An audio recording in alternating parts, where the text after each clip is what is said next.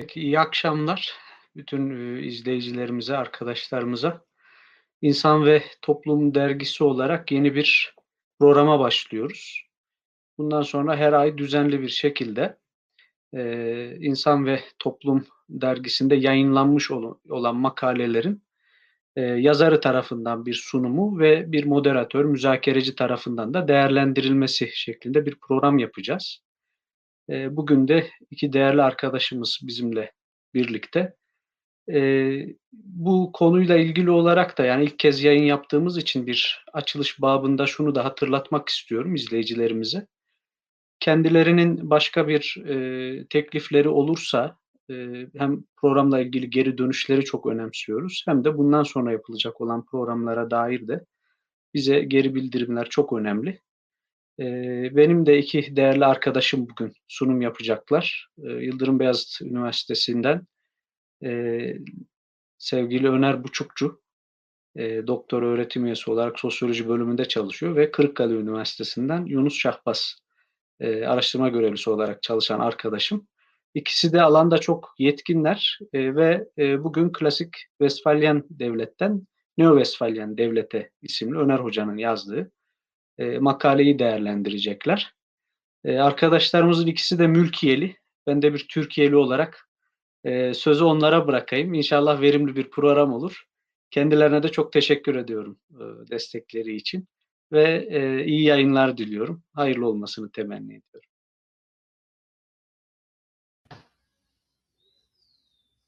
Teşekkür ediyoruz. Ee, şimdi Öner Buçukçu Hoca'nın, Mahmut Hocam'ın söylediği devletler sistemini yeniden düşünmek, klasik Westfalyan devletten Neo e, Westfalyan devlete makalesini konuşmaya çalışacağız. Ee, Öner Hocam, Öner Buçukçu e, esasında lisanstan e, uluslararası ilişkiler e, mezunu, hariciye mezunu. O yüzden de e, devletlerin uluslararası sistem içerisindeki e, konumuna dair çekirdekten gelme e, bir formasyonu var. E, bu makalede e, esasında günümüzde bu salgın süreciyle beraber e, devletin rolü tekrar e, tartışmaya başladı. Çünkü malumunuz e, gerek sağlık alanındaki hizmetler gerekse e, uluslararası alandaki devletlerin aşıya ulaşmada, sağlık hizmetlerine ulaşmada yaşadığı e, eşitsiz güç ilişkileri bir anlamda devletler sistemini yeniden e, gündeme getirdi ve e, bununla da bağlantılı olarak özellikle devletin daha da güçlendiği, e, milliyetçiliğin yükselişe geçtiği gibi e, argümanlar sıklıkla e, dile getiriliyor son bir yıl, bir buçuk yıldır. Şimdi Öner Buçukçu'nun e, makalesinde zaten başlık esasında bize bir fikir e, veriyor. Klasik Westfalen devletten Neo Westfalen devlete. E, şöyle ki e, klasik Westfalen devlet dediğimiz zaman esasında e, belki Galata meşhur bir şekilde e, bunu söylemek lazım. Bir e, hikayesi var. Westfalen devlet dediğimiz e, olayın bir hikayesi var, bir karşılığı var. Elbette bu karşılık bir, bir takım tartışmalara açık. E, nitekim makalede bu tartışmaların e, farklı veçelerini de bulmak mümkün. E, ben şimdi şöyle bir başlangıç e, yapmak istiyorum. Şimdi Westfalen devlet modeli Westfalia Anlaşması 1648'de oldu ve fakat bunun arkasında 1648'de hazırlayan bir hikaye var. Ve Öner Buçukçu bunu makalesinde metonomi gibi bir kavramla ifade etmiş. Westfalen devlet bir metonomidir şeklinde. bu Westfalen devleti hazırlayan o bütün neydi? Yani Westfalen devlet hangi bütünün bir parçası, bir sonucu, bir ürünü olarak e, ortaya çıktı? E, isterseniz böyle bir genel giriş yaparım Öner Hocam. Ondan sonra yine devam edelim. E, teşekkür ederim Yunus Hocam. E, Mahmut Hocama da teşekkür ederim. Davet edenlere de teşekkür ederim. E, ya şunu tespit etmek lazım. Ya bu makaleyi tabii e, yaklaşık herhalde iki yıllık falan bir okumanın neticesinde ortaya çıkmış bir şeydi. Neden böyle bir makale yazmaya niyetlendim ya da ihtiyaç hissettim? E, Lütfü Sunar Hocam bu pandemi döneminde, pandeminin ilk aylarında benden bir makale istemişti. Milliyetçilikleri bu pandemi yükseltiyor mu diye. Uzun yıllardır Yunus Hocam senle de çok tartışıyoruz. Mahmut Hocam'la da fikirlerimi hep paylaşmışımdır bu konuda. Yani bu milliyetçiliklerin yükselmesine ilişkin hikayenin aslında eee dönem dönem tekrarlayan bir e, moda olduğunu ama milliyetçiliklerin büyük ölçüde e, zaten 19. yüzyıldan itibaren özellikle özellikle 19. yüzyıldan itibaren hayatımızda, siyasal ve sosyal hayatımızda çok merkezi bir yerde olduğunu anlatmaya çalışmıştım. O yazıda da biraz bundan bahsetmiştim. Sonra bunu detaylandırma ihtiyacı ortaya çıktı. Neden böyle bir şey ortaya çıktı? Çünkü Westfalyan devlet diyoruz mesela ama bir, sosyal bilimlerde bu çok daha belirgin. Mesela ulus devlet kelimesini çok kullanırız ama ulus devlet bir sosyal bilimciye ulus devlet nedir diye. Yani bir tanım, mütekamil bir tanım talep etmiyoruz ama mesela unsurları nelerdir diye şöyle bir sorun büyük ölçüde çok az yanıt alırsınız. Yani çünkü e, onlar insanların zihnine kalıplar halinde yerleştirilmiştir. Tarihsel süreci çok bilinmez ya da bilinse bile unutulur e, dolayısıyla ben biraz bu Westfalyan devleti anlatarak e, Neo-Westfalyan dediğim bir şeye ulaşıyorum ben. E, öyle söyleyeyim. E, senin soruna şöyle cevap verebiliriz. Şimdi e, belki sorularla zaman zaman açarız ama e, ya mesela milliyetçilik yükseliyor işte pandemi döneminde bunu çok sık duyduk milliyetçilikler yükseliyor.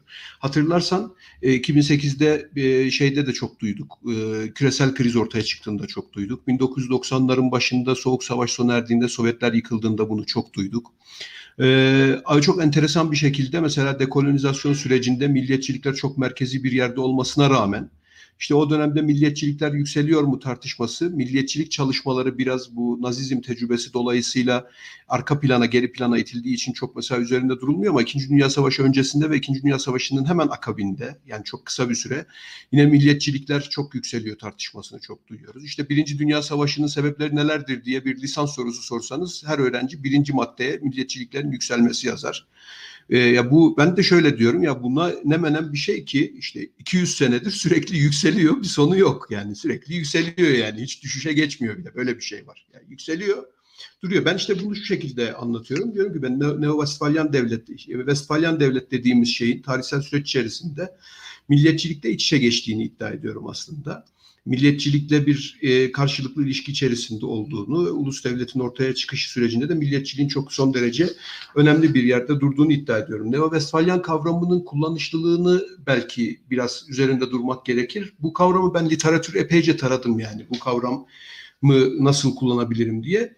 E, birkaç araştırmacılar rastladım. Bunların arasında en önemlisi Ziya Lonkay'dı. O o da e, e, Neo Medieval Empire gibi yani yeni bir ortaçağ imparatorluğu büyük ölçüde de Avrupa Birliği özelinde bir kavram olarak kullanmış. Yani Avrupa Birliği'ndeki ulus devletlerin çünkü biliyorsun e, Avrupa Birliği bir interne e, yani uluslararası organizasyon değil, ulusüstü organizasyon e, uluslar, e, devletler bir takım yetkilerini, egemenlik yetkilerini biraz sonra aktaracağız. Bir başka ulusüstü bir organizasyona devretmişlerdi.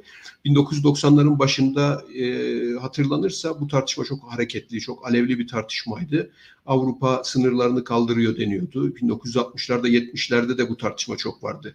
Hemen aklıma Yücel Çakmaklı'nın Memleketin filmi geliyor. Hatır, orada Filiz Akın, Tarık Akan'a diyor ki işte Avrupa, modern Avrupa sınırlarını kaldırmaktadır diyor mesela dönem çok hareketli bir tartışma olduğu için herkes de acaba işte aslında Ziyalonka'nın da vurgu yaptığı şey bu Kutsal Roma Germen İmparatorluğu aslında. Voltaire'in lafıydı galiba şimdi yanlış söylüyorsam arkadaşlar düzelsinler ama bu Kutsal Roma Germen İmparatorluğu için ne kutsaldı ne Roma'ydı ne de Germendi gibi bir lafı var ya. E, ama herkesin aklında o var işte sınırların ortadan kalktığı, ulusların falan ortadan kalktığı. E, dolayısıyla aslında Avrupa Birliği'ne özgü ve Avrupa'ya içsel bir kavram olarak kullanıyor Ziyalonka bunu. Ben bunu küresel ölçekte bir kavram olarak kullanıyorum. Bir kere onu e, ifade etmeliyim. Bence ben, yani ben makalemin özgün yönünün de bu olduğunu düşünüyorum. Yani post Westfalyan kavramı kullanmadım bilerek. Neo Westfalyan. Çünkü benim kanaatimce yeni düzende e, bu tabii 10 sene içerisinde 20 sene içerisinde ortaya çıkacak bir şey mi çok emin değilim ama e, yani ona bir süre koyamıyorum ama e, devletlerin Westfalyan devletin getirmiş olduğu bir takım e, ayrıcalıklardan vazgeçmeyeceklerini düşünüyorum. Ee, çok kısaca Westfalyan devlet nedir? Belki onu açıklamak faydalı olabilir. Yani çok uzatmadan onu anlatma yani insanların da bildikleri şeyleri tekrar etmek istemiyorum ama burada esas mesele Roma İmparatorluğu'nun yıkılmasından sonra Avrupa'nın Orta Çağ'da içerisine düşmüş olduğu siyasal organizasyon eksikliği, o, o politik organizasyonun yokluğu malumun. Ee, bu politik organizasyonun eksikliğine 5. 6. yüzyılda papalığın da e, desteğiyle işte Kutsal Roma Germen İmparatorluğu kurularak bir biçimde bir ölçüde cevap cevap verilmeye çalışılıyor. Papalık idareyi, otoriteyi doğrudan üzerine almıyor da işte kendisinin yetki verdiği birisi bu işi idare ediyor ama bu orada da biliyorsun çok e, üst üste binmiş bir otorite söz konusu. Yani iç içe geçmiş ve üst üste binmiş. Primus inter pares bu seçilen adam Kutsal Roma Germen İmparatoru olan adam eşitler arasında birinci aslında. E, ve e, o estate dediğimiz adamlar işte o lokal yöneticiler çok şeylere e, ayrıcalıklara sahipler zaten. E, ve e, kralın bunlar üzerindeki yetkisi son derece sınırlı. E, dolayısıyla e, sınırlar belirsiz, otoritenin iç içe geçmiş olduğu ya da üst üste binmiş olduğu bir durumla karşı karşıyayız. E, bu uzun bir süre devam eden e, yani uzun bir süre aşağı yukarı 5-6 yüzyıl bu şekilde devam ediyor ama 15. yüzyıl dönümüne gelindiğinde papalığın otoritesini kaybetmeye başlaması, Kutsal Roma Germen İmparatorluğu'nun gücünü yitirmeye başlamasıyla paralel bir süreçte işte İtalya'da bu stato dediğimiz yapılar ortaya çıkmaya başlıyor. İşte papalığın gücünü kaybetmesiyle paralel olarak bu şehir devletçikleri kendi aralarında başat güç yokluğunu da fırsat bilerek e, ülkesel egemenlik anlayışına dayalı yani çünkü Kutsal Roma Germen İmparatorluğu'nda ülkesel egemenlik anlayışının gelişmediğini görüyoruz. Ee, ülkesel egemenlik anlayışına dayalı bu küçük şehir devletleri ortaya çıkmaya başlıyor. Bu küçük şehir devletlerinin ortaya çıkması bize şu anlamda önemli. Ee, Orta Çağ'da şehir devletlerinden önce bu e, insanlar, krallar niçin savaşırlar sorusunun cevabı bir kral, e, kral sloganıydı. E, Tanrı ve benim hakkım için savaşır diyordu kral ülkesel egemenliğin ortaya çıkmasıyla bu e, değişmeye başlayacaktır. Ya artık insanlar ulusal çıkarları için yani raison d'etat dediğimiz şey ortaya çıkmaya başlıyor artık yavaş yavaş. Statoların belirmesiyle birlikte. Bunun tabii doğrudan bir neticesi de şudur. Ee, işte krallar neden savaşır sorusu işte Tanrı ve benim hakkım için savaşır.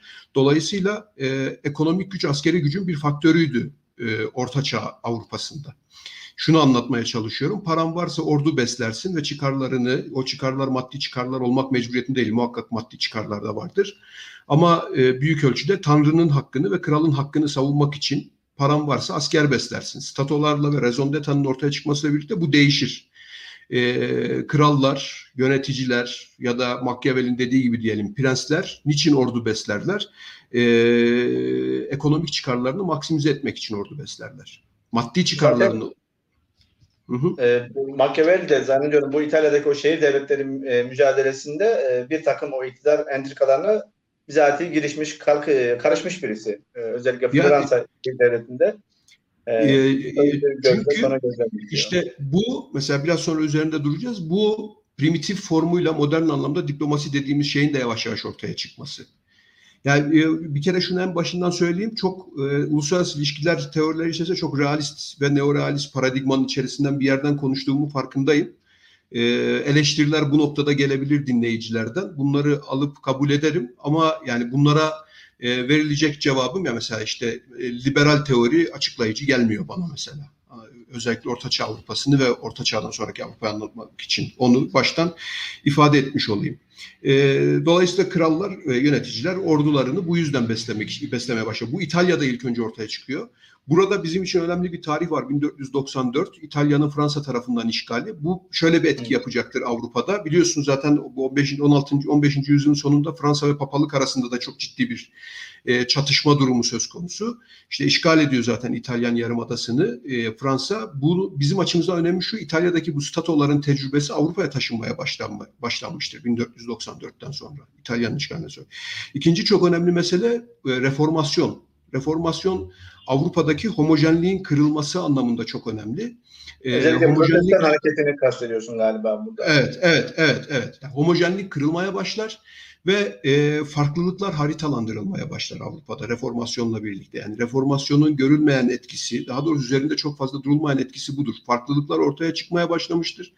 Farklılıklar zaman içerisinde kolektif kimliklere dönüşmeye başlayacaktır. Biraz sonra biraz daha üzerinde duracağım.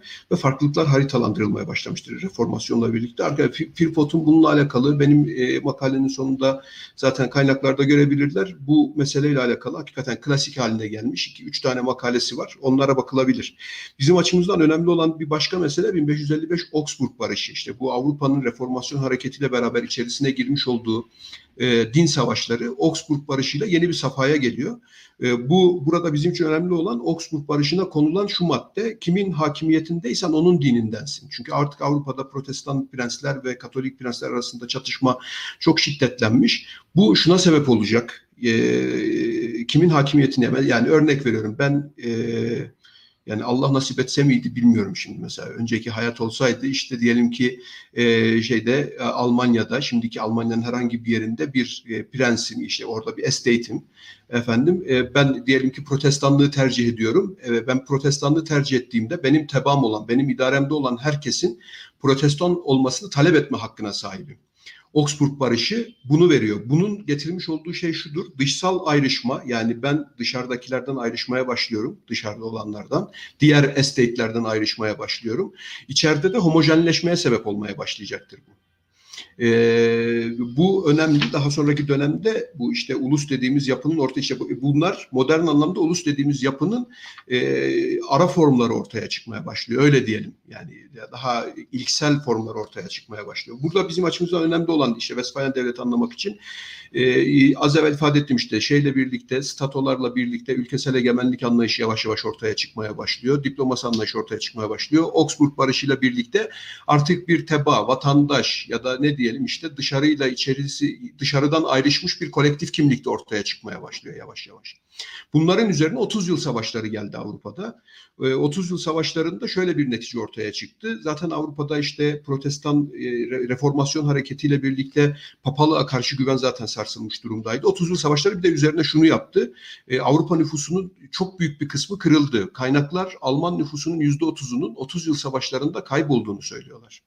E, bu tabii papalığa karşı çok büyük bir güven kaybı anlamına geliyordu. İkincisi bu süreçte Kutsal Roma Cermen İmparatorluğu'na bağlı olan ya da onunla işte ona bağlı olmasa bile onun hiyerarşisi altında değerlendirilen. Yani bununla alakalı çok detaylı bilgi vermek istemiyorum. Hakikaten bu Kutsal Roma Cermen İmparatorluğu'yla alakalı iki tane metin okudum. Bir tanesi Rutlich'ten çıkan şöyle hakikaten hap gibi bir metin. Arkadaşlar onu benim kitabı şey makalenin arkasında da bulabilirler. Ya insan hakikaten okunca bu ne menen bir şey. Yani bizim öğrendiğimiz modern hiçbir devlet mantığının içerisine sığmayan bir şey. Bu, buna bağlı olan işte estate'ler efendim işte bunun hiyerarşisinde olan ya da hiyerarşisinin dışarısında olup ona bakan işte İskandinav ülkelerindeki krallar falan çok güç kaybetmeye başlıyorlar bu süreçte. Bu çok önemli. Dolayısıyla din ve papalık otoritesini kaybetmeye başlıyor. Bu 1648 Westfalia Barışı zaten bu 30 yıl savaşlarını bitiren barış aslında. Yani çok dinsel bir anlaşma bu aslında. Papa buraya temsilcisini gönderiyor. Hatta papanın temsilcileri başka bir şehirdeler. Efendim işte kralların temsilcileri başka bir şehirdeler. Papalık bu anlaşmayı onaylamıyor.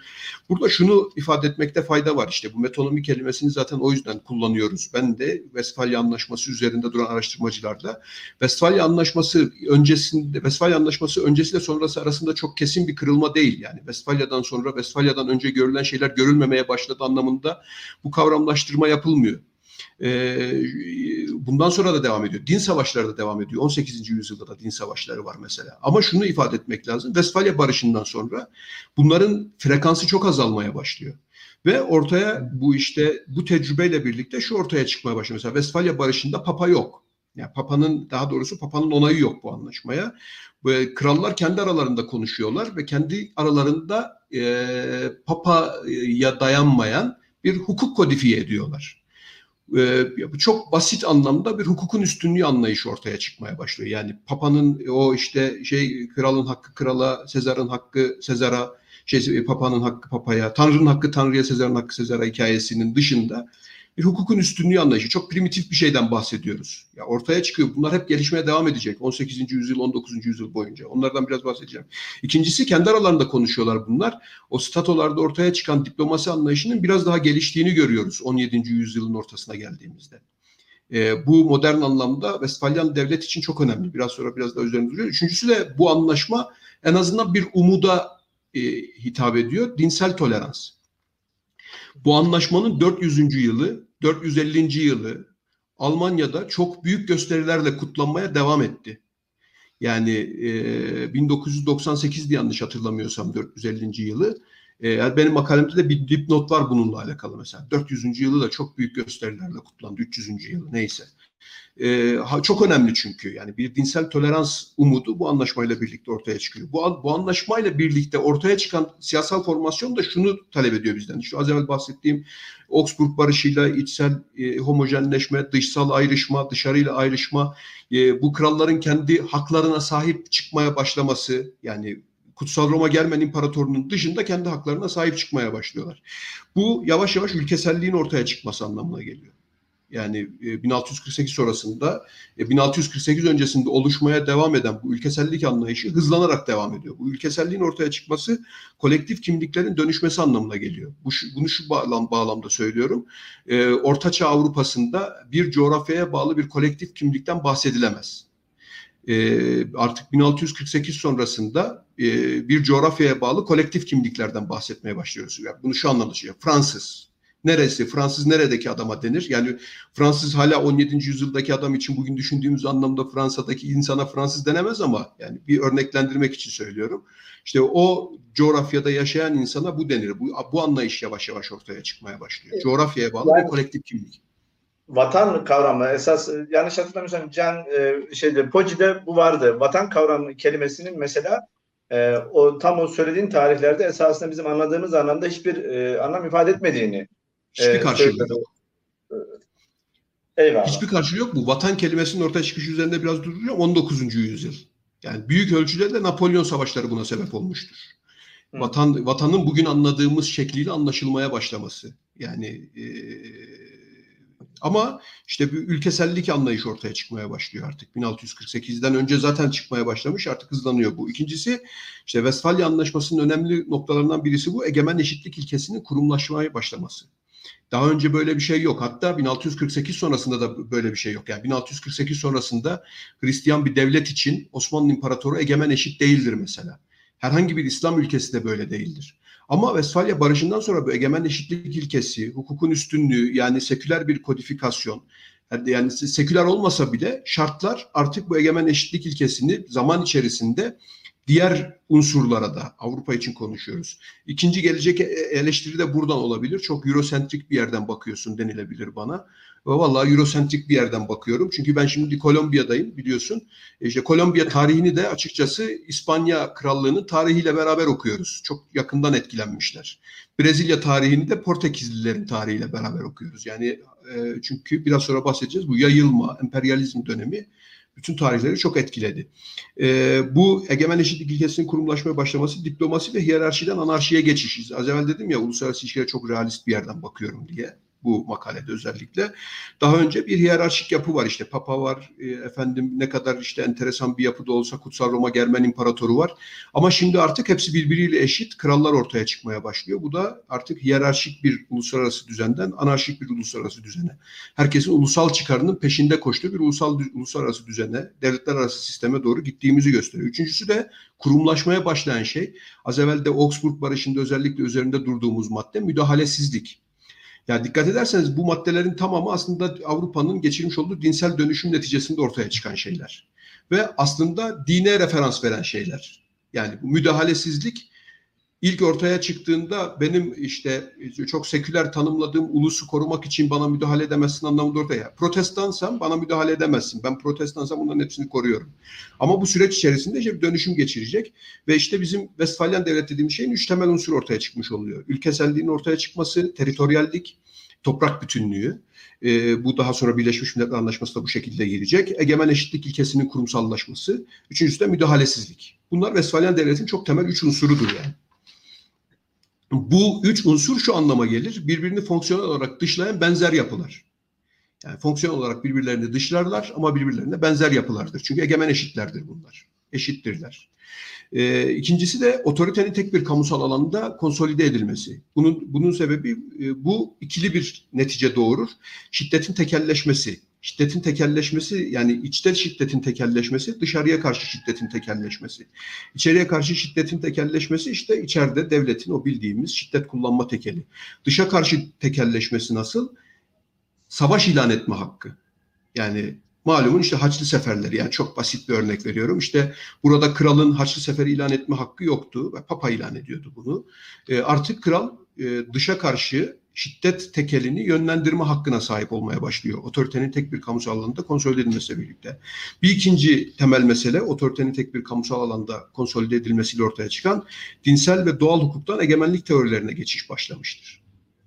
Yani e, jus inter hentes'ten jus gentium'a geçiyoruz. E, uluslararası hukukta ya bir uluslararası hukuk ortaya çıkmaya başlıyor yavaş yavaş. Onu anlatmaya çalışıyorum. İşte Grotius'un ortaya çıkması mesela. Çünkü işte e, ya mesela az evvel de ifade ettim. E, aslında bir Hristiyan devletin bir Müslüman devletle ilişki kurmaması gerekir. Dönemin uluslararası kodifikasyonuna göre. Çünkü o egemen eşit değildir. Zaten Tanrı'nın lanetlenmiş kullarıdır. Ama Avrupa kıtasında Avrupa dışı dünyalarla ilk temas kuran ülkelerden bir tanesi biliyorsun Hollanda'dır. E, Grotius da bu ihtiyaca cevap veren bir hukuk kodifikasyonu geliştirmeye başlamıştır. Yani Avrupa'nın böyle ihtiyaçları da belirmeye başlıyor 17. yüzyılla birlikte. Birazdan onlara biraz onlardan biraz bahsedeceğim. Burada önemli olan iki tane şimdi çok uzattım mı kaç dakikamız oldu onu daha 26 dakika toparlamaya çalışacağım.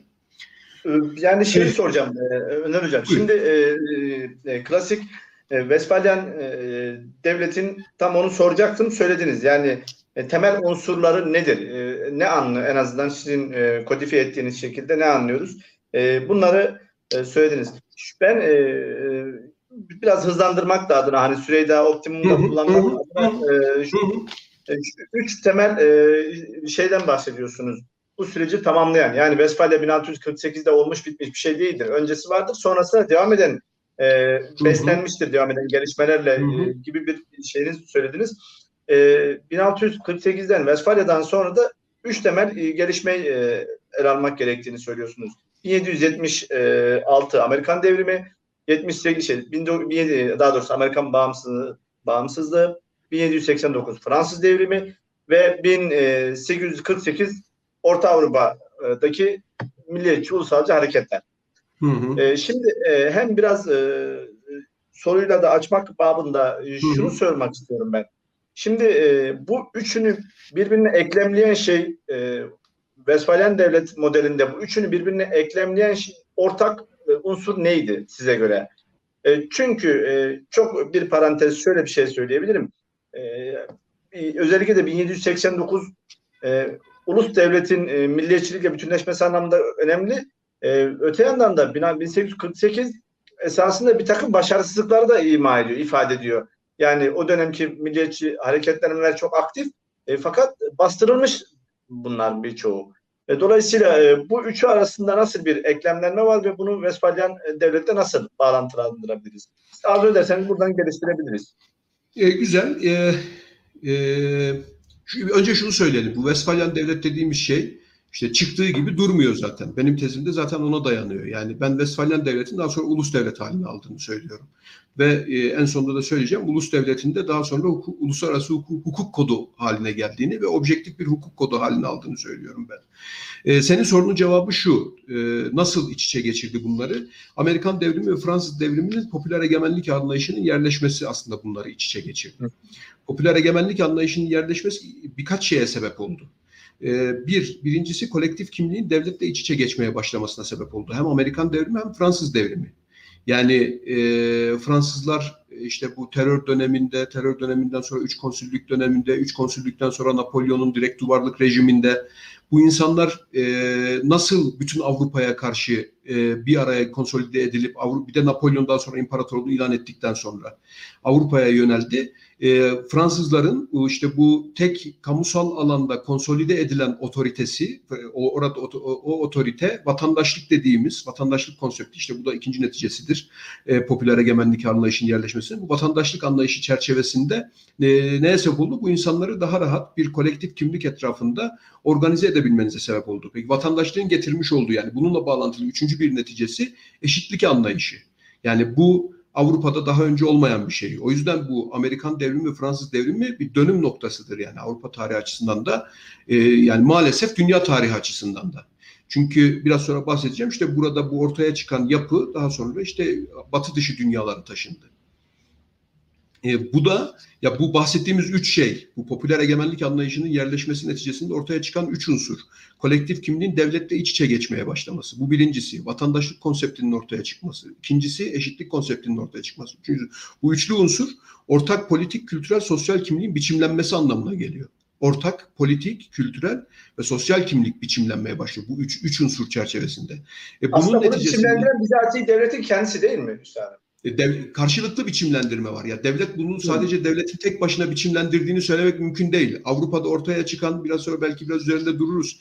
E, monarşik teritoryal devlet dediğimiz bir yapı ortaya çıkıyor ilk önce Avrupa'da. Ülkesel egemenlik bunda çok daha belirgin. Ülkesel egemenlik belirgin, kralın hakları son derece baskın, çok son derece şiddetli.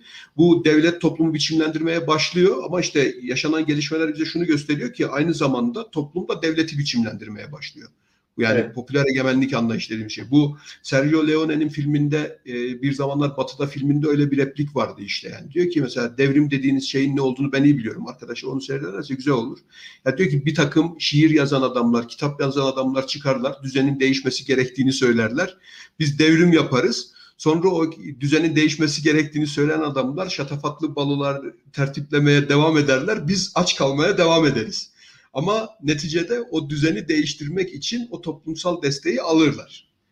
E, onu temin ederler. Onu temin edebilmek için de devlet aygıtını dönüştürmek gerekir. Karşılıklı bir ilişki söz konusu.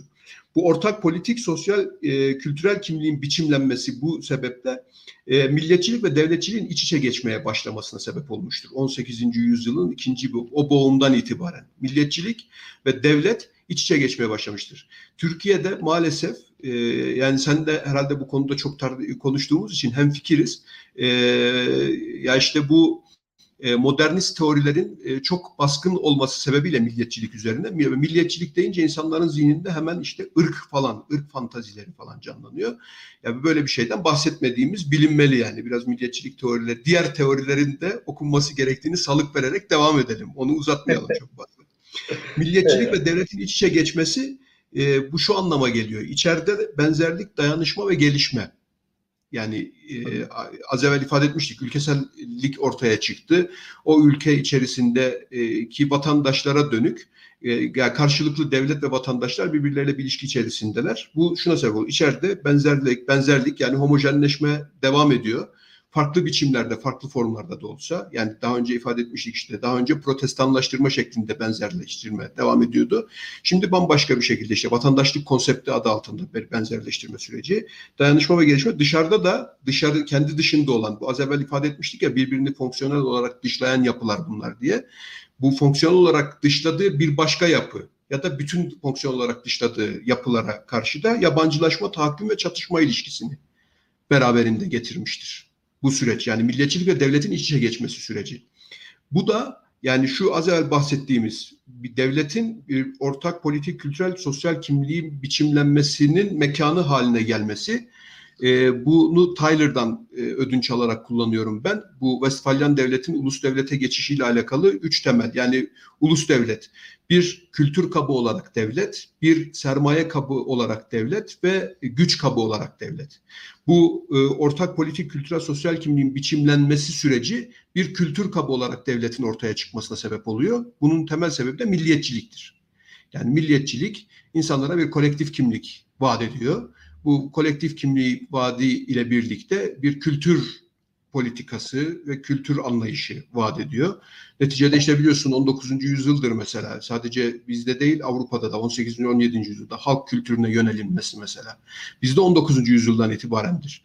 Ee, ama mesela Avrupa'da 18, 17. 18. yüzyıldan itibaren halk kültürüne yönel. Çünkü devlet işte o aslında halk kültürü bu yüksek kültür, alçak kültür hikayesi vardır biliyorsun. Aslında abi alçak evet. kültürdür.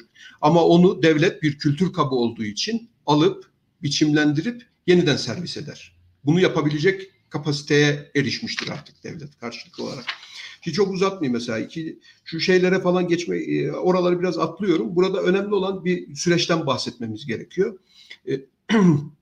O da şu işte bu az evvel ifade ettiğim Avrupa'da monarşik teritoryal devletin ortaya çıkması, e, gücü konsolide edebilmeye başlaması, şiddet tekelinin ele geçirmesi, merkezileşmenin ortaya çıkmasıyla birlikte bu ortaya çıkar. Monarşik teritoryal devlet ve Fransız devriminin hemen öncesine rastlar aşağı yukarı. Fransız devriminden sonra da devam etmiştir bu arada. O az önce senin bahsettiğin 1848 devrimlerinin bir takım başarısızlıkları beraberinde getirmesinin temel sebebi budur. Yani bu bahsettiğimiz şeyler yani insanlar şöyle anlamasınlar. Çok siyah beyaz. Bu yayından önce Kurtuluş Hoca'nın bana söylediği hikayeyi hatırlatıyorum sana.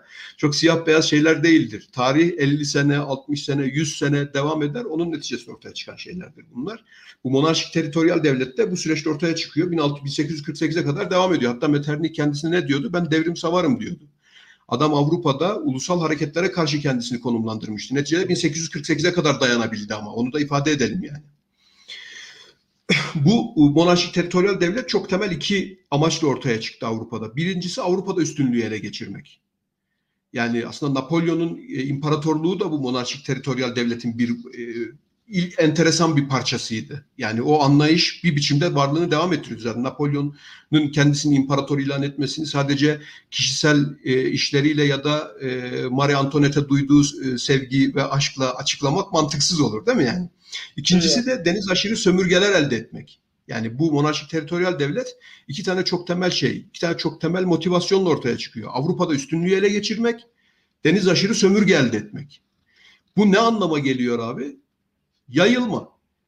Yani Avrupa'da da yayılma, Avrupa dışında da yayılma. Bunu 19. yüzyılın sonuna doğru emperyalizm olarak adlandıracaklar. Avusturya Maliye Bakanı'nın adı neydi? İlk defa o kullanmıştı kavramı. Şimdi adamın adını unuttum bu. Emperyalizm kelimesi öyle 19. yüzyılın ikinci yarısında da çok olumsuz anlamlar falan çarpıştıran bir kelime de değildir yani. Geri kalan dünyalara medeniyet götürüyorsun. Şeyin e, Beyaz Adamın Yükü şiirini hatırlar Rudyard Kipling'in mesela. Evet. Yani oralara e, yani siz dua edin ki biz sizi sömürmeye geliyoruz. Yoksa pislik içerisinde ölüp gidecektiniz anlayışı hakim. Yani yayılmanın... de, Karl Marx'ta bile Hindistan yazılarında aşağı yukarı aynı şeyi söyler. Tabii canım yani şeye biliyorsun yani e, şimdi onu uzatmayalım ama işte Macar isyanından sonra e, şey diyor biliyorsun. Ya bunlar katledilmeli. Yani bir soykırım öneriyor. Bir soykırım öneriyor. Yani bu terbiyesizliktir diyor. Bu böyle isyan mı olur diyor yani. Neyse bu yayılmayla birlikte şunu unutmamamız lazım. 18. yüzyılın ikinci yarısına itibaren artık şiddetini iyice arttıran endüstri devrimi de bu yayılma sürecine eşlik ediyor. Çünkü ne demiştik? İşte artık bir maddi çıkar beklentisi 16. yüzyıldan itibaren. Yani neden e, asker besliyordu bu krallar? Maddi çıkarlarını maksimize edebilmek için asker besliyorlardı. E, bunun üzerine bir de endüstri devrimi geldi. Yani çok basit söylersek yani bunun bir dünya etkisi var. E, ama işte yani ürettiğin malı bir yere satmak mecburiyetindesin. Onun için de yayılma ihtiyacı hissediyorsun. Karşılıklı bir ilişki var. Bu benim anlattığım Westfalia sürecine en temel eleştirilerden bir tanesi de budur. Benno Teske'nin kitabı Türkçe'ye ter- tercüme edildi 1648 söylencesi diye. Başkaları da var. E, hatta e, onu yeri gelince de söylerim. Ya işte bunların temel tezi şudur. Yani bu ulus devlet dediğimiz ya onlar da en sonunda gelinen noktada hem fikirler. Yani müdahalesizlik, ülkesel egemenlik anlayışının ortaya çıkması, e, işte teritoryallik dediğimiz şey ve egemen eşitlik. Bu ortaya çıktı diyorlar ama bunu sağlayan şey Westfalya'nın öncesinde ve sonrasında yaşananlar değildir de endüstri devrimidir diyorlar. Yani biraz biraz Westfalya hikayesine bir eleştiri söz konusu. E, bu yayılma, bu yayılma şu anlama geliyor. 19. yüzyıldaki yayılma. Avrupa'da ortaya çıkan ve gelişen o dönem için en mütekamil formunu alan sosyal ve siyasal yapılar batı dışına taşınmaya başlamıştır. Yani işte gene hadi Kolombiya'dayım, Kolombiya'dan örnek vereyim. İşte Simon Bolivar'ın 1823, 1829, 1830 arasında burada Gran Kolombiya'yı ilan etmesi mesela. Bunların çoğusu da Avrupa kökenlidir zaten. Yani Avrupalı bunlar zaten. Bu yapıları burada yani siyasal ve sosyal yapıları buraya taşıyorlar. Bir de makalede çok kısa ufak bir atıf yaptım. Bir de buraya gelirken bu adamlar Avrupa çünkü yerel hastalıklara karşı çok dayanıksızlar. Yani buranın kendi yerel hastalıkları var. E, sıtma bile bölgeden bölgeye farklılık gösteren bir hastalık mesela. Ama e, diğer taraftan bu e, birçok hastalığa karşı da bağışıklık kazanmışlar ve tedavisini biliyorlar. Dolayısıyla buralara geldiklerinde yerli halka karşı da bir üstünlükle geliyorlar. Biyolojik bir üstünlükle geliyorlar. Bunu kötü an, şey anlamında, ırksal bir anlamda söylemiyorum yani. Bağışıklık sistemi anlamda söylüyorum siyasal ve sosyal yapıları bu tarafa transfer etmeye başlıyorlar. Bu şu anlama geliyor. Çok uzatmayayım. Bu şu anlama geliyor. Bu Westfalyan devlet dediğimiz o devlet aygıtının mantığının başka coğrafyalara transfer edilmesi anlamına geliyor. Yani şunu söylüyorum. Mesela Simon Bolivar bir bağımsız devlet ilan etmeye çalışırken bunu Avrupa'yı bir devlet olarak kafasında hayal ediyor. Eyvallah. Bu Westfalyan devletin taşınması anlamına geliyor Avrupa. Bu birinci aşaması. Şimdi ben şey soracağım. E, biraz daha bu tarafa doğru da getirmek adına e, Hı hı. şimdi klasik Westfalyan'dan Neo Westfalyan'a bir geçiş olduğunu söylüyorsak demek ki arada bir şey olmuş ki bunun Neo'sundan bahsetme gereği duyuyoruz. Hı hı, hı hı. Dolayısıyla yani ne kastettiğimi sizin açmanız adına çok ben şey yapmak istemiyorum ama her- herhalde anladınız. Yani Tabii, tabii. özellikle İkinci Dünya Savaşı'nda 1990'larda yani bir e, klasik e, neo ve şey pardon Westfalen devlete ne oldu ki e, biz bir neosundan bahsetme gereği duyduk ya da siz neosundan bahsetme gereği duydunuz. Akabinde de e, Neo Westfalen e, devlete dair biraz daha e, açmanızı isteyeceğim. Ama önce bu aradaki arzu ederseniz geçişlere doğru biraz gelelim. Tamam ya e, vakti de tasarruflu kullanmak adına istersen hemen e, şu- e, ya oraya atlayalım arada soru olursa onları açarız. Ama şunu Eyvallah. ifade etmek lazım.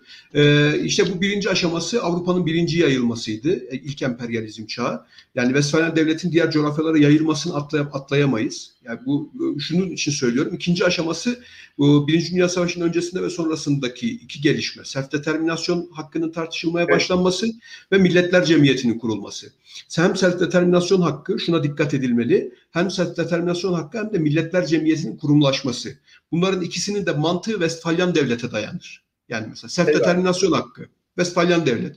İkinci, üçüncü aşaması çok önemlidir. Ee, Birleşmiş Milletler düzeninin ortaya çıkması ve dekolonizasyon süreci. Birleşmiş Milletler düzeninin ortaya çıkışının bir önceki aşamasından farkı şudur. Bir önceki aşamada Westfalyan devlet mantıktı. Yani işleyiş mantığı, ortaya konulma mantığı Westfalyan devletti. Hem self determinasyon hem de Milletler Cemiyeti'nin. İkinci aşamada Birleşmiş Milletler düzeninde bu değişir. Artık Westfalyan devlet bir hukuk kodu haline dönüşür. Objektif bir kod haline dönüşür. Ne demek istiyorum? Birleşmiş Milletler şartını anlatmaya çalışıyorum. Birleşmiş Milletler şartında Birleşmiş Milletler şartına Birleşmiş Milletler'e üye olan her devlete tanınmış üç tane çok temel Birleşmiş Milletler düzeni tarafından korunan hak vardır. Egemen eşitlik, müdahalesizlik ve toprak bütünlüğünü. Yani top- Bunların üçünü de Birleşmiş Milletler Birleşmiş Milletler şartıyla taahhüt eder üye olan bütün üyelerine. Anlatabiliyor muyum? Ee, dolayısıyla bu şu anlama geliyor. Ee, artık hukuk kodu haline dönüşmüş. Birleşmiş şunu söylemek istiyorum, ısrarla açıyorum. Birleşmiş Milletler'e üye olabilmek için bir ulus devlet olmak mecburiyetindesin. En azından bir ulus devlet yani mesela Amerika Birleşik Devletleri'ne bir ulus devlet diyemeyiz ama yani e, e, ama e, mantık Westfalyan devleti dayanıyor. Hatta bu benim söylediğim Amerika Birleşik Devletleri tecrübesinden yola çıkan Marta Kaplan'la John Kelly'di galiba. Kadının adından eminim de e, Kelly'nin adının John olup olmadığına emin değilim. Onun şeyi var. Onların ikisi mesela şey diyorlar. Bu bir Birleşmiş Milletler düzeni e, Westfalyan devletin yaygınlaşması değil, Amerikan mantığının yaygınlaşmasıdır diye bir makaleleri var onların ikisinin mesela. Çünkü Amerika Birleşik Amerikan düzeninin. Ama ben öyle düşünmüyorum. Ama o makaleyi çok kıymetli buluyorum. İlgisini çekenler o makaleye bakabilirler. Bu kategorik hale gelmesi Westfalyan devleti şimdi tam senin soruna cevap vereceğim. Bu bir takım hakları kurumsallaştırıyor. Mesela sisteme girer girmez bu hakkı kazanıyorsun. Üç hak uluslararası düzen tarafından sana veriliyor ve korunuyor uluslararası düzen tarafından. Ama bu üç hak aynı zamanda sana sorumluluklar yüklüyor. Yani egemen eşitlik, müdahalesizlik Evet. ve ülkesellik aynı zamanda sana sorumluluklar yüklüyor. Ee, mesela mesela işte e, X ülkemiz olsun. X ülkesinin e, yani şimdi şey olmasın kategorik düşünülmesin diye farz edelim ki dünyada 8. bir kıta var. O kıtada Y kıtası. Ol, olağanüstü e, ekonomik anlamda, maddi anlamda geri kalmış bir Y kıtasında bir X ülkesi bağımsızlığını ilan ediyor. Bağımsızlığını ilan ettiğinde bu mantıkla ilan ediyor. Yani e, 300 yıllık bir tarihsel gelişimin içerisinde ortaya çıkmış bir Westfalen devlet mantığıyla bunu e, ilan ediyor ve bir takım haklar kazanıyor. Bu hakların yanında da bir takım sorumluluklar yükleniyor. Nasıl sorumluluklar yükleniyor? İşte e, uluslararası barış ve güvenliği zarar vermemeyi mesela üstleniyor. En basiti Birleşmiş Milletler Şartı koruduğu için bunu söylüyorum. E, ve mesela sen bu hakları tanınma ile kazanıyorsun. E, Z ülkesinin lideri Yunus Şahbaz, X ülkesini ben seni tanıyorum dediğinde onun Birleşmiş Milletler tarafından korunan haklarını da tanıyor anlamına geliyor. Senin iç işlerine müdahale etmeyeceğim, toprak bütünlüğünü tanıyorum ve seninle eşit şartlarda konuşacağım. Yani bu şu demek, e, Amerika Birleşik Devletleri'nin de bir oyu var Birleşmiş Milletler Genel Kurulu'nda. Güvenlik Konseyi'nden bahsetmiyorum. Sierra Leone'nin de bir oyu var. Yani e, egemen eşitlik mantığının içerisinde. Ama bu devletler, yani bir, e, şimdi senin soruna cevap verme noktasındayım. Bu devletler e, özellikle Soğuk Savaş'tan sonra bu çok tartışılmaya başlandı. E, bu hakları kazandıklarında bu haklara uyumlu sorumluluklarını yerine getirememeye başladılar. Başarısız Dekolonizasyon devlet. başarısız devlet dediğimiz yani dediğimiz derken işte e, Jackson'ın falan başarısız devlet dedikleri şeyler ortaya çıkmaya başladı. Yani bu şekilde tanımlanmaya başladılar. Aslında bunlar başarısız devletlerdi zaten de. Yani bir e, ya şu şu anlamda işte ne ne yapıyor mesela? E, X ülke bu hadi Demirel söylediği için biz de söyleyebiliriz. Bizim de başımıza bir şey gelmez. Hani o şeyde meşhur videosunda diyor ya işte e, Afrika'da Zulularla Gulular birbirlerini kesmişler. MIT onun haberini sana verir ama koltuğunun altını oymuşlar onu haber vermez. Şimdi, Evet. şimdi Zulular bir ülkenin içerisinde Zulularla Mulular e, birbirlerini katlediyorlar ve uluslararası toplum buna müdahale edemiyor. Neden? Çünkü müdahalesizlik Birleşmiş Milletler tarafından tanımlanmış ve koruma altına alınmış bir kod. Westfalyan Devlet'e verilmiş bir kod. İnsani müdahale hala uluslararası hukuk literatüründe tartışılan bir şey işte. Bu 1990'larda e, şeye Bosna Savaşı'na müdahale edilmesi, Yugoslavya Savaşı'na müdahale edilmesinin arka planını da oluşturan. Daha sonra Afrika'nın çok çeşitli bölgelerinde kullanılan. Hatta 91'de Irak'a müdahalede falan da bunlardan bahsedilmişti. Ee, bu hala çok tartışılan bir şey. Çünkü uluslararası hukuk bunları koruma altına alıyor. Yani müdahale edemezsin. Ki çoğusu da zaten biliyorsun mesela işte Çin, Rusya, Amerika Birleşik Devletleri arasındaki en temel tartışmalardan birisi budur. Çin ve Rusya Birleşmiş Milletler Güvenlik Konseyi'nde müdahaleyi e, işte bu insani müdahale zaten bir dünya kritere bağlanmıştır biliyorsun. Ya yani Birleşmiş Milletler Güvenlik Konseyi'nin karar alması gerekiyor bir dünya şey oluyor. Birçoğunu Çin işte Çin genellikle tarafsız kalıyor ama Rusya genellikle veto ediyor mesela. Çünkü diyor ki bu Birleşmiş Milletler şartına göre biz buraya müdahale edemeyiz. İsterse içeridekilerin hepsini öldürebilir. Ya yapabileceğimiz bir şey yok diyor. İşte uluslararası ilişkiler araştırmacılar da diyorlar ki ya böyle bir şey olamaz. 90'ların başında hatta şöyle bir e, öneri gelmişti. Çok meşhur bir makaleydi. Bugünlerde hiç üzerinde durulmuyor. Ya bu başarısız devletler ya, sorun şurada mesela adamları katlediyor. E, bizim başımızdaki mesele işte. Beşar Esed denen adam evet. e, Suriyelileri katlediyor. Suriyeliler Türkiye'ye doğru hareket ediyorlar. Yani şu anda 4 milyon, 3,5 milyon sayısı ne kadarsa hani. Şimdi bu insanlar geliyorlar senin ülkene de giriyorlar. Uluslararası barış ve güvenliği tehdit ediyor bu adam. Ee, sadece uluslararası barış ve güvenliği tehdit etmekle kalmıyor. İnsani standartları da tehdit ediyor. Ee, ve biz buna hiçbir şey yapamıyoruz. Neden? Çünkü Westfalyan devlet bir uluslararası kodu haline dönüşmüş ve Birleşmiş Milletler bunu koruma altına almış. Şimdi ben tam bu noktada işte şunu söylüyorum. Diyorum ki artık Neo-Westfalyan dediğimiz bir döneme doğru gidiyoruz. Ya bu çok sık sert bir şekilde tartışılıyor işte. Ee, özellikle mesela bu Avrupa Birliği'nin ortaya çıkması döneminde falan işte bunlar çok fazla tartışılmıştı. Ee, ama mesela orada ortaya çıkan şey gibi bir şeyin de ortaya çıkmayacağı anlaşıldı. Yani toplumlar, uluslar, devletler Westfalyan Devleti'nin onlara verdiği haklardan vazgeçmiyorlar. Özellikle e, devlet formasyonuna sahip yapılardan bahsediyoruz. Başarısız devletlerden, çöküntü devletlerden değil de yani e, daha devlet formasyonuna sahip, devlet geçmişi olan bu modern yapıları alıp bir biçimde başarısı tartışılır olmakla birlikte uygulayabilmiş yapılardan bahsetmiyoruz. Şimdi Sovyetler Birliği'nin yıkılması, Doğu blokunun çöküşü, yeni ulusların ortaya çıkması işte bu dönemde gene milliyetçilikler tartışılmaya başlanmıştı. Mesela şeyi hatırla Yunus'cum. E, şimdi sorun cevap, soruna cevap vermiş olacağım şey. Yeni dünya düzeni tartışmaları. Hatta Türkiye'de her Kurtlar Vadisi izleyicisinin çok yakından bildiği Büyük Orta Doğu Projesi. E, neydi bunlar? Ya bunlar işte şunu söylüyorlardı. Bölgesel e, çünkü buralar başarısız bölgeler. İnsani trajedilerin, insani dramların yaşandığı bölgeler. Buralarda gerekirse sınırları değiştirerek ve bir, buralar için belki de işte e, bir e, bir ara otorite ortaya koyarak ya buradaki sorunları Yani idare edelim. ulus- Avrupa Birliği tarzı ulus üstü dediğimiz yapıların aslında gündeme gelmesi. Yani e, hani bunun e, birçok ayağı var ama özellikle 2000'lerin ortasına kadar e, çok şeydi bu baskındı. 90'larda ve 2010'lara kadar e, ulus üstü yapıların hatta işte bu ulus devletin aşılması muhabbetini zannediyorum en canlı olduğu dönem bu dönemdi. E, Avrupa Birliği gibi bölgesel ulus üstü yapıların gelmesi. Bu aradaki e, boşluktan kastım aslında biraz bir yönüyle de buydu. O başarısız devlet ve devletlerin Hı. gerekli sorumluluklarını yerine getirememesi birincisi, ikincisi de e, ulus üstü yapıların öne çıkmaya başlaması. Ulusal değil de ulus üstü yapıların öne çıkmaya başlaması. Doğru mu anlıyorum? E, e, abi doğru anlıyorsun ama işte mesela bunlar ortaya çıktı ama bunların da başarısız olacakları anlaşıldı. O yüzden ben zaten Neo Westfalyan diyorum. Post Westfalyan demiyorum. Yani ulusüstü yapılardan vazgeçtiler. İki örnek. Birisi Avrupa Birliği 2008 anayasa referandumu sonrasında Avrupa Birliği'nin bir ulusüstü yapılanma, o düşünülen e, Neo Medieval Empire olamayacağı anlaşıldı bir kere. Ya çünkü. Avrupa, zaten Avrupa Birliği içerisinde ülkelerde de yani temel mesele işte bu yeni sağ yükseliyor, e, faşizm yükseliyor falan tartışmasının esasında şu var.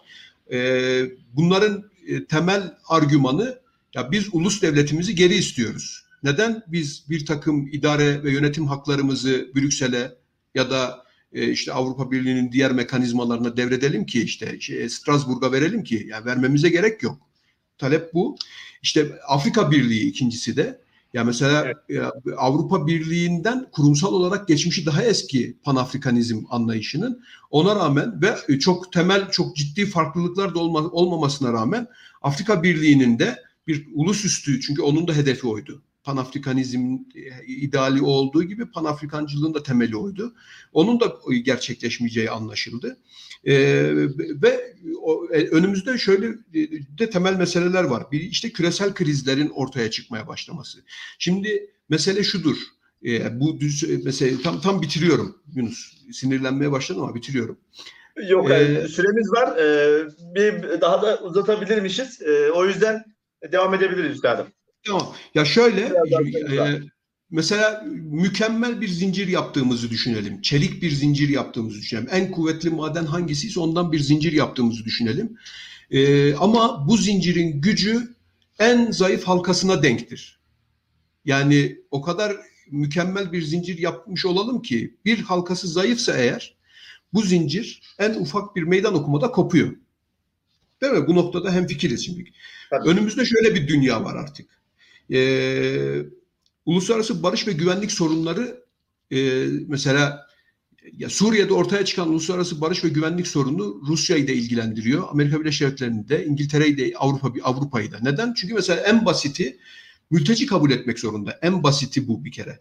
Yani o, o konuda hem yani herhangi bir yerde dünya o kadar iç içe geçmiş durumda ki bu Giddens'ın evet. zaman mekan sıkışması dediği şey o kadar iç içe geçmiş durumda ki dünya e, en ufak bir yerdeki bir mesele, bir tartışma dünyanın bir başka yerinde bir meseleye dönüşebiliyor. Tek bir örnek işte bundan iki hafta, üç hafta önce sende de konuştuk. İşte Kolombiya'daki gösterilerin Türkiye'de iç savaş olarak yansıtılması.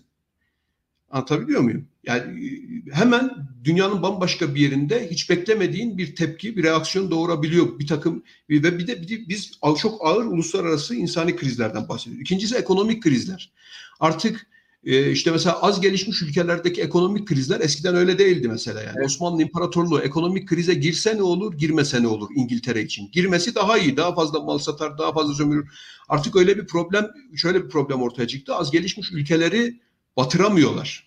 Hani Türkiye ile alakalı Avrupa Birliği ile Avrupa Birliği Türkiye politikasının hep şöyle bir argüman vardır ve ben de katılırım ona. Ya Avrupa bizden nefret de etse vazgeçemez. Ve buranın Türkiye'nin çökme, çökmemesi için elinden geleni yapmak mecburiyetinde. Çünkü burası çökerse ber, ber, ber, berbat olur her şey. Bu sadece Avrupa için geçerli değil, Amerika Birleşik Devletleri için de geçer. Yani az gelişmiş ülkelerdeki krizler bile küresel ekonomiyi olağanüstü şekilde etkilemeye başladı. Üçüncüsü de sosyal krizler. Bütün bunların neticesinde ortaya çıkan sosyal krizler. Yani uluslararası göç ve mülteci sorunları ağırlaşıyor. Vatansızlık, uluslararası hukuk anlamında vatansızlık evet. kavramından bahsediyor. Vatansız insan sayısı her geçen gün artıyor. Yani vatandaşlık verilemiyor bu insanlara. Çok özel statüyle yaşayabiliyorlar bazı memleketlerde. Ee, ve en önemlisi şu günlerde de tecrübe ettiğimiz salgın hastalıkların yaratmış olduğu riskler. Ee, Yunus Hoca, Yunus hocamın, Yunus Kaya hocamındı galiba bir makalesi ya da bir araştırması vardı. Ben de İlem'de görmüştüm diye hatırlıyorum. Ee, bu mesela şeyin de e, Covid pandemisinin de salgın yönü yani salgının yayılma yönünün ticaret yönüyle olağanüstü paralellik arz ettiğini ortaya koyan bir şeyler yazmıştı. Ya tweet paylaşmıştı ya makale yazmıştı. Şimdi hatırlamıyorum. Ama böyle bir durum da söz konusu. Yani hepsi birbiriyle iç içe geçmiş. Ee, salgın, e, hastalıklar da işte e, berbat oldu her şey. O kadar ki işte işin içerisinden çıkabilmek için aşılandım diye maske taktırmaya çalışıyor Rus insanlar. Ee, bu her şeyi çok etkiliyor. Ya sadece orada değil işte mesela. Ben hep bu hep Kolombiya'da olduğum için bu arada şey söyleyeyim ben Latin Amerika uzmanı falan değilim yani. Sadece gözlemlerimi aktarıyorum örneklendirmek için. Şimdi berbat durumda Kolombiya ekonomisi. Yüzde altı küçülmüş durumda. Protestoların sebebi de o. Ama ısrarla şunu yapmaya çalışıyor. Yaz dönemine Avrupalı turistleri buraya nasıl getirebilirim? Çünkü korkunç şekilde etkiliyor. E ben bütün bunların temel, temel neticesinin şu olacağını düşünüyorum. Neo-Vestfalyan devlet. Yani e, şunun farkındayız artık. Devletler e, Birleşmiş Milletler'in ya yeni bir Birleşmiş Milletler de ortaya çıksa, buna Birleşmiş Milletler değil de milletlerin birleşmiş hali diyelim. Yeni bir örgüt ortaya çıksın. Adı da bu olsun. Bu da gelse Westfalyan devleti uluslararası hukuk kodu olmaktan çıkaramayacak. Çünkü devletler e, buna çok derinden bağlanmış durumdalar. Özellikle hukuksal ve kurumsal yapılanmasını tamamlamış devletler. Dolayısıyla ben bu Neo-Vestfalyan devletin temel unsurlarını şöyle sıralıyorum. Diyorum ki müdahalesizlik ilkesinde esneme olacak. Ee, bu insani müdahale kavramının yanına yenileri eklenebilir. Özellikle e, başarısız devletler diye ta- tasnif edilen biliyorsun bu başarısız devlet kavramına da özellikle postkolonyal teorisyenler çok karşı çıktılar. Hem çok e, eşitsizlikçi buluyorlar başarısız devlet kavramlaştırmasını hem de ırkçı bulanlar bile var. Ama ben açıklayıcı olduğunu düşünüyorum. Ya çok e, bir taraftan da çok göreceli bir şey. Yani neye göre başarısız? Ya güzel ama mesela yani e, e, ya Burkina Faso, Mali, e, öbür tarafta Bangladeş, e, gerçi Bangladeş'le alakalı özel bir durumda var ama mesela ya birkaç devlet için de başarılı devletler demek de çok mümkün değil herhalde. Yani e, şey, başka bir kavramlaştırma kullanabiliriz ona bir şey demiyorum ama yani ama şu çok net. Özellikle bu de, bu, bu gibi devletler diyelim. Hadi başarısız devletler demeyelim. Devletlerin adlarını da vermeyelim. X, Y, Z gibi e, Westfalyan devletin ona yüklediği sorumlulukları yerine getiremeyen devletler diyelim. Çünkü de, az evvel de dedik evet. ya haklar evet. veriyor sana ama sorumluluklar da yüklüyor sana.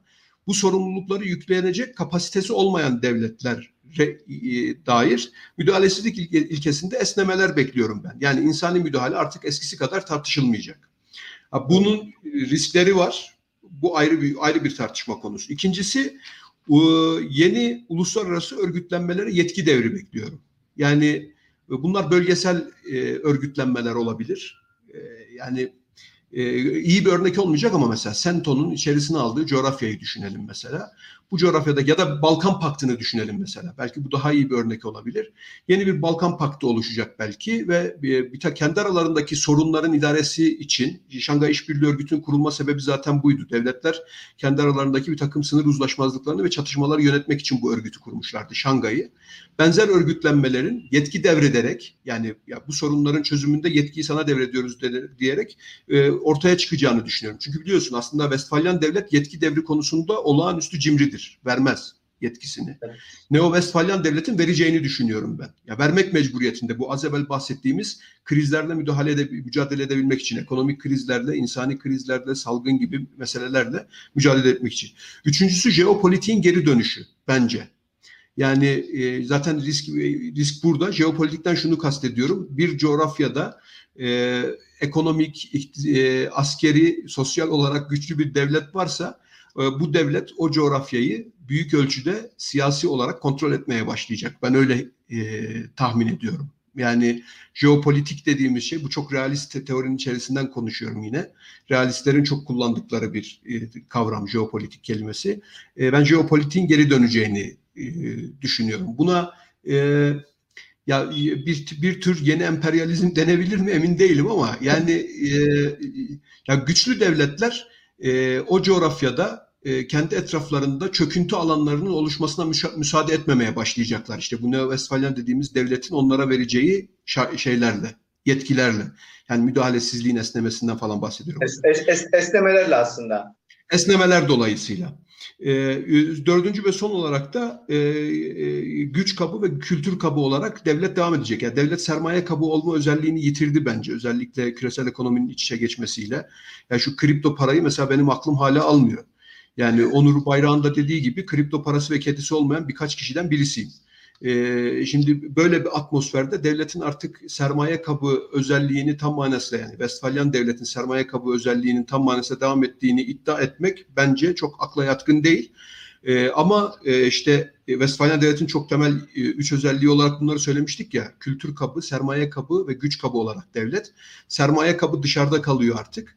Ama e, devlet güç kabı ve kültür kabı olarak varlığını devam ettirecek. Bu beni işte şu son noktaya götürüyor. Yani kültür kabı olarak devletin devam etmesi milliyetçiliğin Neo-Vestfalyan devlette çok temel bir unsur olarak varlığını devam ettireceği anlamına geliyor. Yani milliyetçilikler aslında yükselip düşmüyor. Ee, kriz dönemlerinde bizler e, verilen tepkilerin aşırılığından bazen milliyetçiliklerin yükselmesini yükseldiğini zannediyoruz. Öyle bir e, yanılsama içerisine giriyoruz. Ama aslında milliyetçilikler yükselip düşmüyor. Milliyetçilikler bu çizmiş olduğum tarihsel çerçeve içerisinde içerisinde yaşadığımız sosyal ve siyasal düzenin temelini oluşturuyorlar diye düşünüyorum. Bir saatte ee, bitirdim. Beş dakikasını Mahmut Hakkı Hoca aldığı için e, 55 dakikada bitirmeyi başardım. Eyvallah. Ben tam burada e, bir şey sormak istiyorum. Yani e, son birkaç cümleyle e, ifade ettiğin için belki orayı da biraz açmak adına hani özel konuşmalarımızdan da bildiğimiz için senin milliyetçilik bahsindeki özel ilgini şunu soracağım. Evet milliyetçilikle dediğin gibi yükselmiyor, azalmıyor. Fakat bazı kriz dönemlerinde biz onları daha bariz bir biçimde e, görüyoruz. Görünür kırılıyor. E, fakat bir taraftan da bu e, sağ, e, aşırı sağın yükselişi dediğimiz bir hadise de var. Özellikle e, Avrupa'da bu böyle ama e, ya bakıldığı zaman Avrupa dışında da e, bir takım böyle e, uç yapılanmaların da yükselişi var.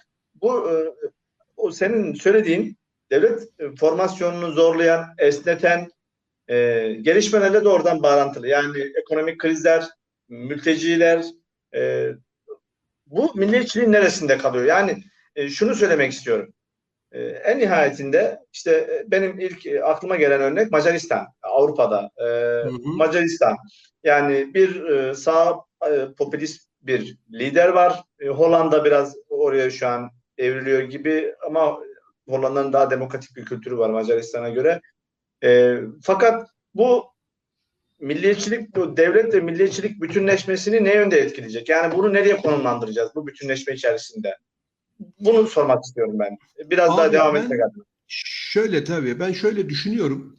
Ee, şimdi bu yükselen e, deni, yükseldiği söylenen e, bir takım radikal hareketler var. Milliyetçilik içerisinde de var bu. E, İslamcılık içerisinde de var, sosyalizm içerisinde de var. Bunların yükseldiği izleniminin oluşmasının temel sebebi bir takım şeyleri çok sert biçimde söylüyor olmaları.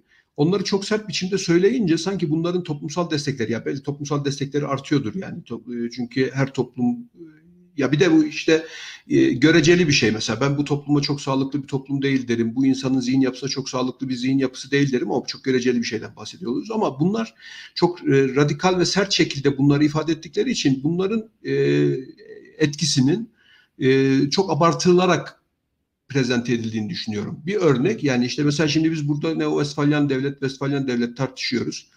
Şimdi izleyici sayımız kaç bilmiyorum ama diyelim ki bizi 100 kişi takip ediyor olsun.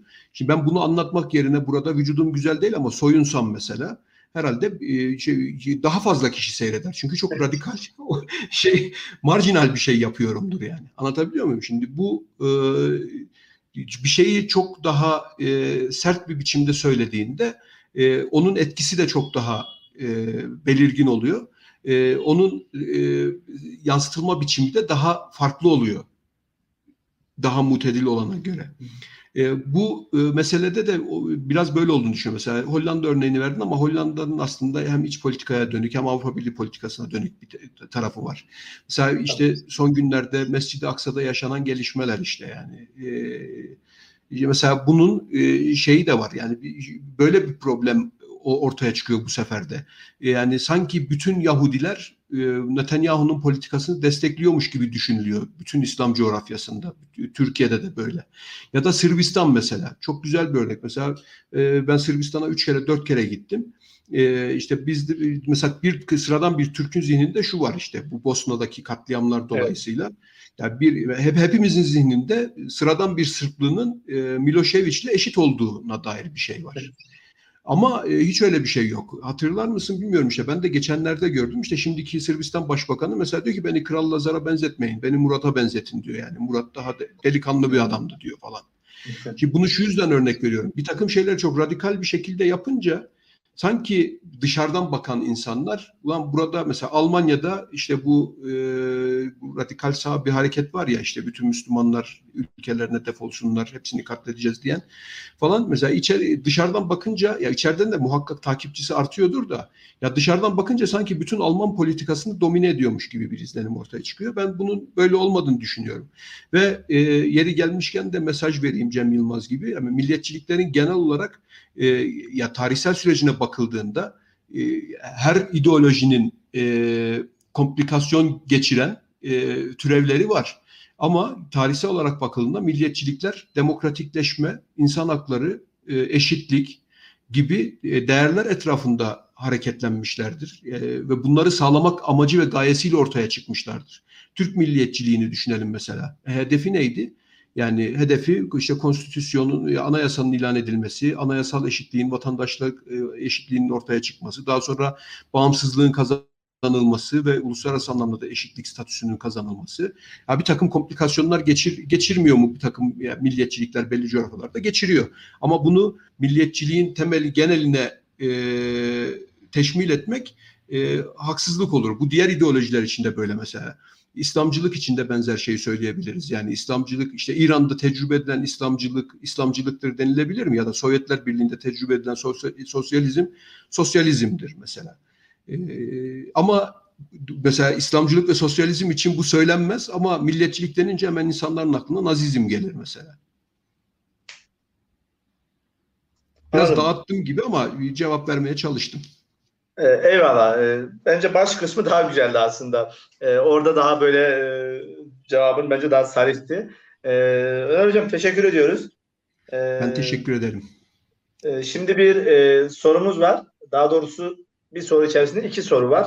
Lütfi tamam. Hoca'dan, Lütfi Sunar Hocamızdan gelmiş. soruyu şuradan okuyayım.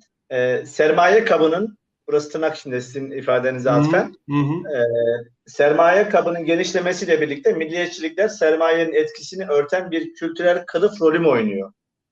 E, hı hı. Ulus devletler, ulus devletler küresel sermayenin jandarmasına dönüşüyor denebilir mi? İki, ikinci kısmı daha güzel sorunun bence. Birinci kısmı zor geldiği için olabilir yani. evet, ikinci kısmı çok net. E, ikinci kısmı e, e, trend bu yönde. Yani trend şu, e, trend e, küresel kapitalizmin e, ulus devletleri küresel kapitalizmin e, anlam bağlarını ve sermaye bağlarını koruyan ve süreklileştiren bir e, siyasal form olarak e, konumlandırılması yönünde. E, gelinen noktada Lütfü Hoca'nın sorusunun yani tek bir cevabı var bence. Evet. Bu kötü bir şey mi? E, o kadar kötü bir şey de değil bence. Yani e, çünkü Türkiye'de bir de şöyle bir şey var bizde akademide. E, kapitalist deyince sanki küfretmiş gibi bir, bir şey ortaya çıkıyor. ya da bir ideolojiye ya kapitalizmle ilişkisi iyi falan deyince ya o zaman boş ver ondan bir şey olmaz gibi bir anlayış var. Ama hocamın sorusunun cevabı e, o, e, bence ikinci sorusunun cevabı evet yani çok uzatmaya gerek yok.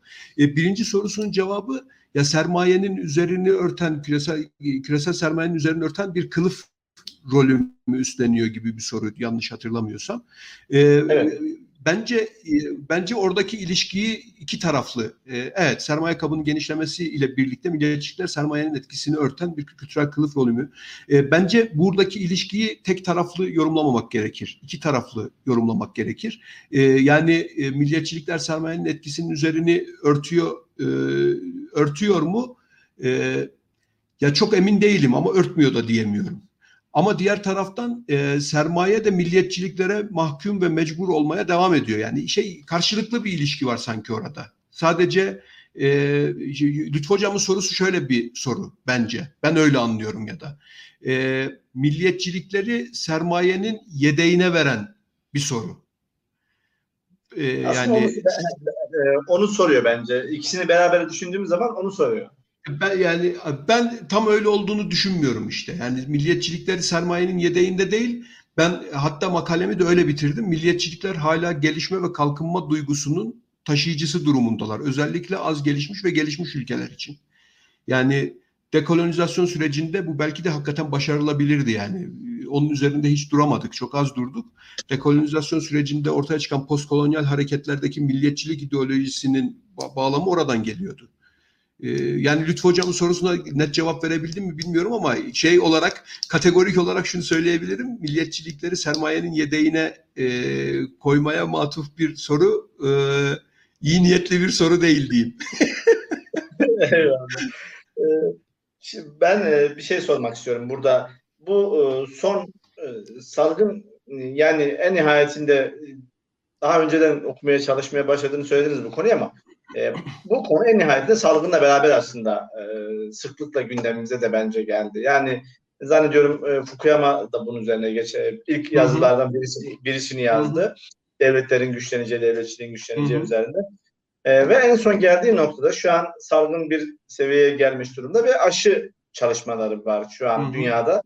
E, Amerika'da atıyorum işte baktığımız zaman e, ikinci doz aşı aldıktan sonra insanların e, sokağa maskesiz çıkabilmesine artık imkan verilirken e, hani Türkiye'yi orta kategoriye koyalım.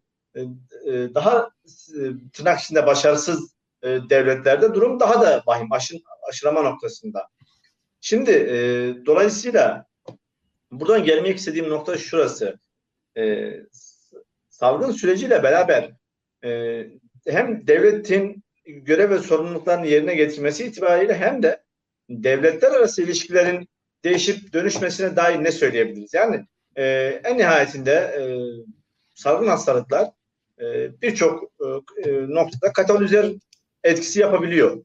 E, ve hele hele de bu şekilde e, devletin bizatihi işin içinde olduğu mesela aşılamada özellikle e, işin içinde olduğu süreçlerde bu daha da belirginleşebilir mi? E, bu noktada ne söyleyebilirsiniz? Yani ez cümlem şu salgının seriyle beraber geldiğimiz nokta itibariyle devletlerin hem dahili hem de harici anlamda e, nasıl bir etkileşimi olabilir, e, etkinliği olabilir. E, belki son bir soru bunu sorabiliriz eğer başka soru gelmezse.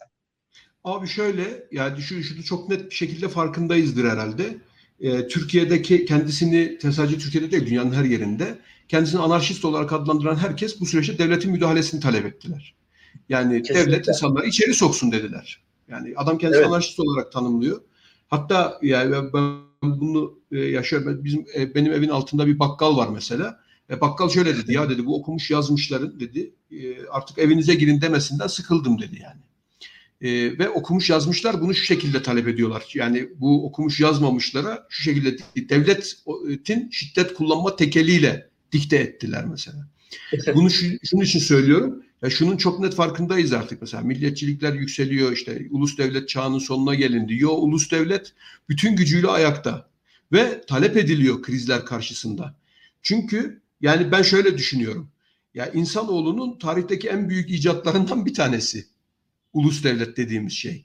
Ya bir takım insani krizlere, toplu katliamlara karşı insanlığın elinde yani insanlığın işte uzun süreç neticesinde ortaya çıkardığı bir, bir şey. Yani biz bu, bu konuşurken Almanya nüfusunun yüzde otuzunu din savaşlarında kaybetti dedik. Yani bunu önlemek için ortaya çıkmış bir şeyden bahsediyoruz. Dolayısıyla insanlar e, işte e, Erzurum'da bir laf vardır. Ataram ataram yar başında tutaram diye. Tamam Yani bir baktılar ki olay e, sıkıştığında ulus devlet kurtarıcı olarak yani başka mekanizma yok. Dolayısıyla güçleniyor. İçeride kendisini konsolide etti bir kere. Çok net bir şekilde. Dışarıda bu aşıyla alakalı bu aşı milliyetçiliği tartışmaları biliyorsun evet. ya işte mesela aşıyı bulanlar neden pay şimdi e, Türkiye'de nüfusun yüzde on üç buçu aşılanmış galiba. Yani çok iyi bir oran değil. İsrail %90'ı geçti galiba. Amerika Birleşik Devletleri'ne çok hızlı devam ediyor. İşte bunun temel sebebi ne? Ekonomik gücün ne kadar? Bu çok önemli. E, sadece ekonomik güç de yeterli olmuyor. Diplomatik ilişkilerin nasıl? Yani gene ben, bence benim konuştuğum yere geliyoruz. Yani diplomasinin önemini kaybetmediği bir dünyanın içerisindeyiz hala. Karşılıklı ilişkilerin iyisi aşıyı bulabiliyorsun.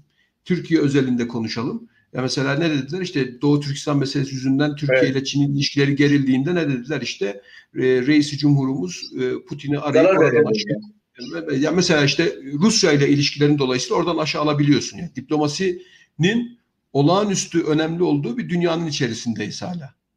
E, e, benim e, mesela aşı aşı özelinde benim şöyle bir kanaatim var. Yani e, yani aşıyı biz bulduk da Çinliler e, bize bulmayın demediler. Yani geriden geliyoruz. Yani bulalım. İkincisi de ya Türk'ün Türkiye ettiğini hiç kimse etmiyor. Ya mesela ne Rus paylaştı, ne Oxford aşısının e, şeyi paylaşıldı, formülü paylaşıldı, ne Amerika'da Moderna'nın formülü paylaşıldı. Türkiye'de ben her gün bakıyorum, her gün herkes bu bizim Almanya'da aşıyı bulan adama iyi para kazandın, artık yeter falan diyor. Ya biriniz de Çin'e söyleyin mesela değil mi? Ya deyin ki kardeşim yeter. Mesela daha bugün Kolombiya'ya bir milyon doz aşı sattılar. Korkunç para kazanıyorlar. E, kimse de demiyor ki ya Çin madem sen çok iyisin, dünyanın iyiliğini düşünüyorsun, şu aşının formülünü paylaş biz de yapalım. İşte diyor o yüzden diyorum Türk'ün Türk ettiğini kimse etmiyor diye. Ama herkes Uğur Şahin'di değil mi adamın adı? Herkes evet, ona diyor ki. Türkiye'de herkes diyor ama dikkat et mesela. Türkiye'de herkes Uğur Şahin şu kadar para kazandı. Niye bunun formülünü paylaşmıyor diyor. Kimse neden Putin paylaşmıyor, neden Çin Komünist Partisi paylaşmıyor demiyor mesela. bu bu meseleyle yani senin sorunun dışında dikkatimi çeken bir şeyi paylaştım. Güzel. Bu aşı milliyetçiliği, aşı milliyetçiliği ya bu zaten ben, ben bunun dışında bir şey söylemiyorum. Devletler ulusal çıkarlarını, maddi çıkarlarını maksimize etmeye devam edecekler. Çünkü milliyetçiliğin olağanüstü baskın olduğu, milliyetçiliğin temel rengi verdiği bir uluslararası düzende yaşamaya devam edeceğiz. E, makalede de söylemiştim, gene söylüyorum. Mao komünistliğinden önce bir milliyetçiydi. E, Stalin de enteresan bir şekilde sosyalistliğinden önce Rus milliyetçisiydi. Adam Gürcüydü ama Rus milliyetçisiydi. E, bu e, adamın biyolojik e, aidiyetinin neresi olduğu hiç önemli değil. Rus'u nasıl tanımladığı önemli. Zaten adamların yani Rus dediğimiz kavme baktığında yani Rus diye bir, işte birkaç kavmin birleşmesiyle Yermenlerin, Finlerin birleşmesiyle ortaya çıkmış bir yapıdan bahsediyoruz. Dolayısıyla hala böyle bir düzenleyin içerisindeyiz. E, devletler düzeninin temel yapısını milliyetçilik oluşturmaya devam edecek. Aşı milliyetçilik tartışmalarının özünde de bence bu var yani. Herkes yani niye bedava versin? Şu, şu anda satabildiği kadar satacak. E mesela Amerika biliyorsun Afrika'ya aşı göndereceğim dedi. Aşının çocuk felci yaptığı işte bilmem ne felci yaptığı ortaya çıkınca işte 60 milyon dozu uygulamayıp Afrika'ya göndereceğim dedi. Yani şunu demek istiyor. Ölsünler. Yani ya hayatta kalırlarsa kalırlar. Ama Amerikalıya uygulamıyor mesela o aşıyı. Evet. Ama şunu da yapmıyor mesela. Ya mesela hadi Afrika için söylemiyor mu mesela? Türkiye'de biz aşıyı bulduk da siz aşıyı bulmayın mı dediler bize. Tabii yani orada rekabet, açık rekabet kim bulabilirse. Üstadım e, eyvallah. E, zannediyorum e, başkaca bir sorun yok. yok. Evet e, ben göremiyorum şu an. Eyvallah. E, ben kendi adıma çok e, makaleyi de e, okurken de istifade ettim. Program esnasında da epeyce oldu. E, teşekkür ediyoruz. E, hem e, kıymetli dinleyicilere hem de tabii ki e, yazarımıza teşekkür ediyoruz. E, kendi adıma güzel bir e, istifade ettiğim bir program oldu. Herkese hayırlı akşamlar diliyoruz. Kolombiya'ya da selamlar gönderiyoruz. İyi akşamlar. Herkese iyi akşamlar. Çok selam ediyorum.